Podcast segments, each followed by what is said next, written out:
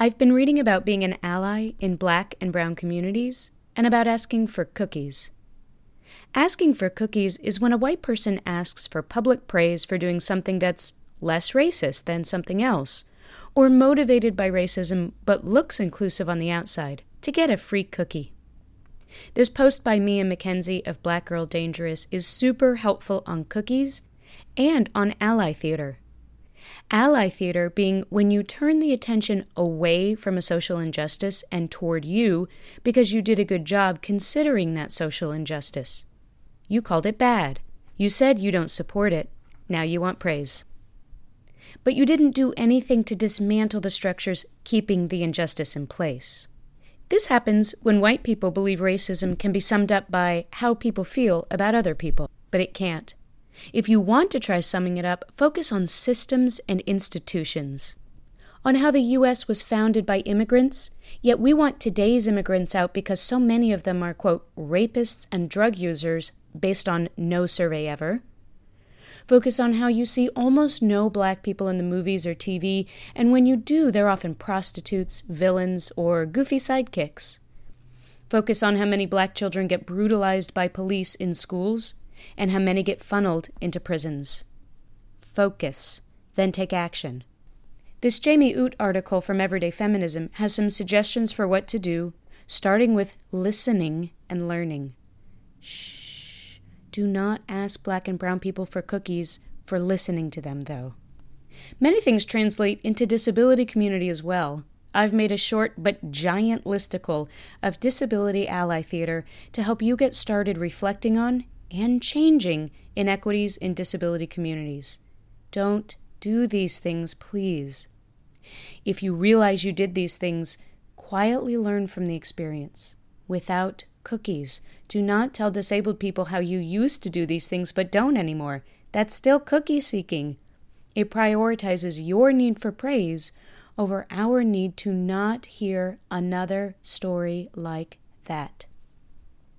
Number one, share a heart melting story of fast food employees helping disabled people eat food. I sure love help if I ask for it. The problem here? Okay, some of the problems? The articles focus on the employees' kindness. We learn their names and what motivated them. We don't know the disabled people's names. Even the Qdoba staff admit to not knowing a customer's name, though she comes in so often they have her order memorized. Also, the customer can't enter the restaurant independently because the door isn't ADA compliant. The take home? If you want a cookie, feed a disabled person, or share a story of a hungry person having their problems erased by the astounding generosity of an hourly worker. Share their image online without their permission. For extra icing, attack disabled critics in the comments section of the articles on this phenomenon. Tell them to quit complaining about inaccessibility, about objectifying disability, and why so many disabled people live in poverty. Tell them you're ruining the happy moment you had reading the article. The comment section for these articles is education on how to shut down marginalized people. Read with caution. I get a stomachache and the sweats after reading non disabled cookie seekers tell disabled people to go to hell in these articles' comments. Side note if we all went to hell, who would you go feed in order to get public praise for helping? Oops, time for a new plan. Number two, talk about non disabled people who hang out with disabled people as saintly. Last year, Jamie Foxx got applause on the Queen Latifah show after telling us how amazing Chris Brown is. Chris hangs out with Jamie's sister DeOndra Dixon when she wants. If DeOndra didn't have Down syndrome, would it be amazing that a famous person's sister gets to visit with another famous person? For bonus chocolate chips and nuts in the cookie, Jamie asked us to use this to reframe how we think of Chris. He's hinting that we need to forget about his brutal beating of Rihanna in 2009 and other brutality because now he's nice to, quote, special people. The take home if you want a cookie, talk about friendships in the Down syndrome community as special. I truly don't doubt Jamie's love and admiration for his sister. I question how he uses her to prop up Chris Brown and how he frames their visits as so remarkable.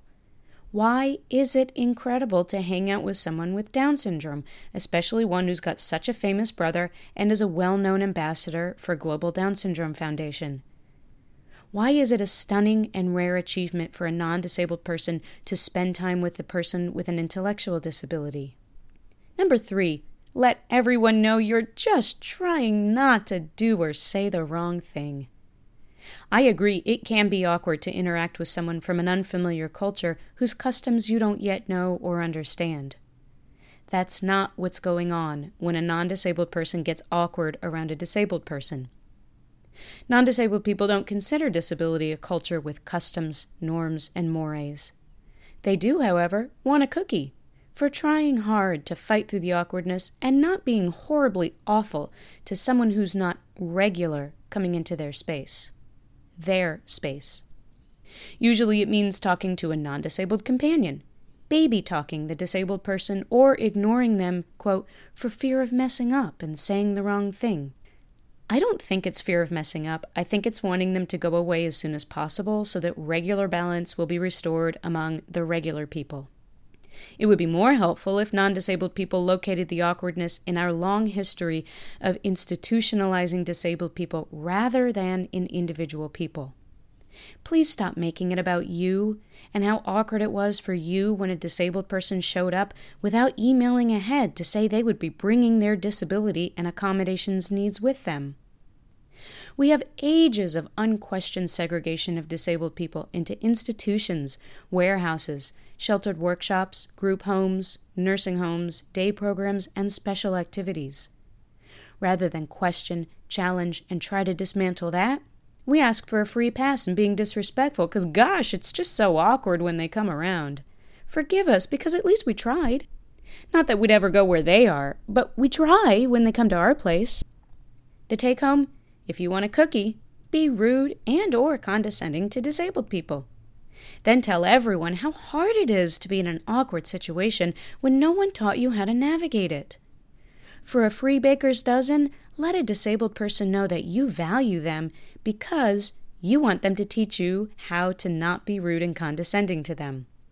Enjoy the free labor they might do to help you feel less weird about them. If any of this is confusing, or you want more information on what to do, please first go to a search engine and see what you can uncover yourself on ableism, ally theater, cookies, etc. You can also visit other posts on Black Girl Dangerous, Everyday Feminism, Intersected, and Autistic Hoya as a quick start. Follow the links posted in articles there. Follow the authors you find there. Keep learning. If you find their websites inaccessible, drop me a line. I will send you posts to try to help answer your questions, but only if you have attempted to find some of this on your own and or you are blocked from information because of inaccessibility. On a related note, visit the United States Access Board's website for an exceedingly detailed guide about accessible buildings and spaces if you are unsure whether someplace you're holding an event is accessible.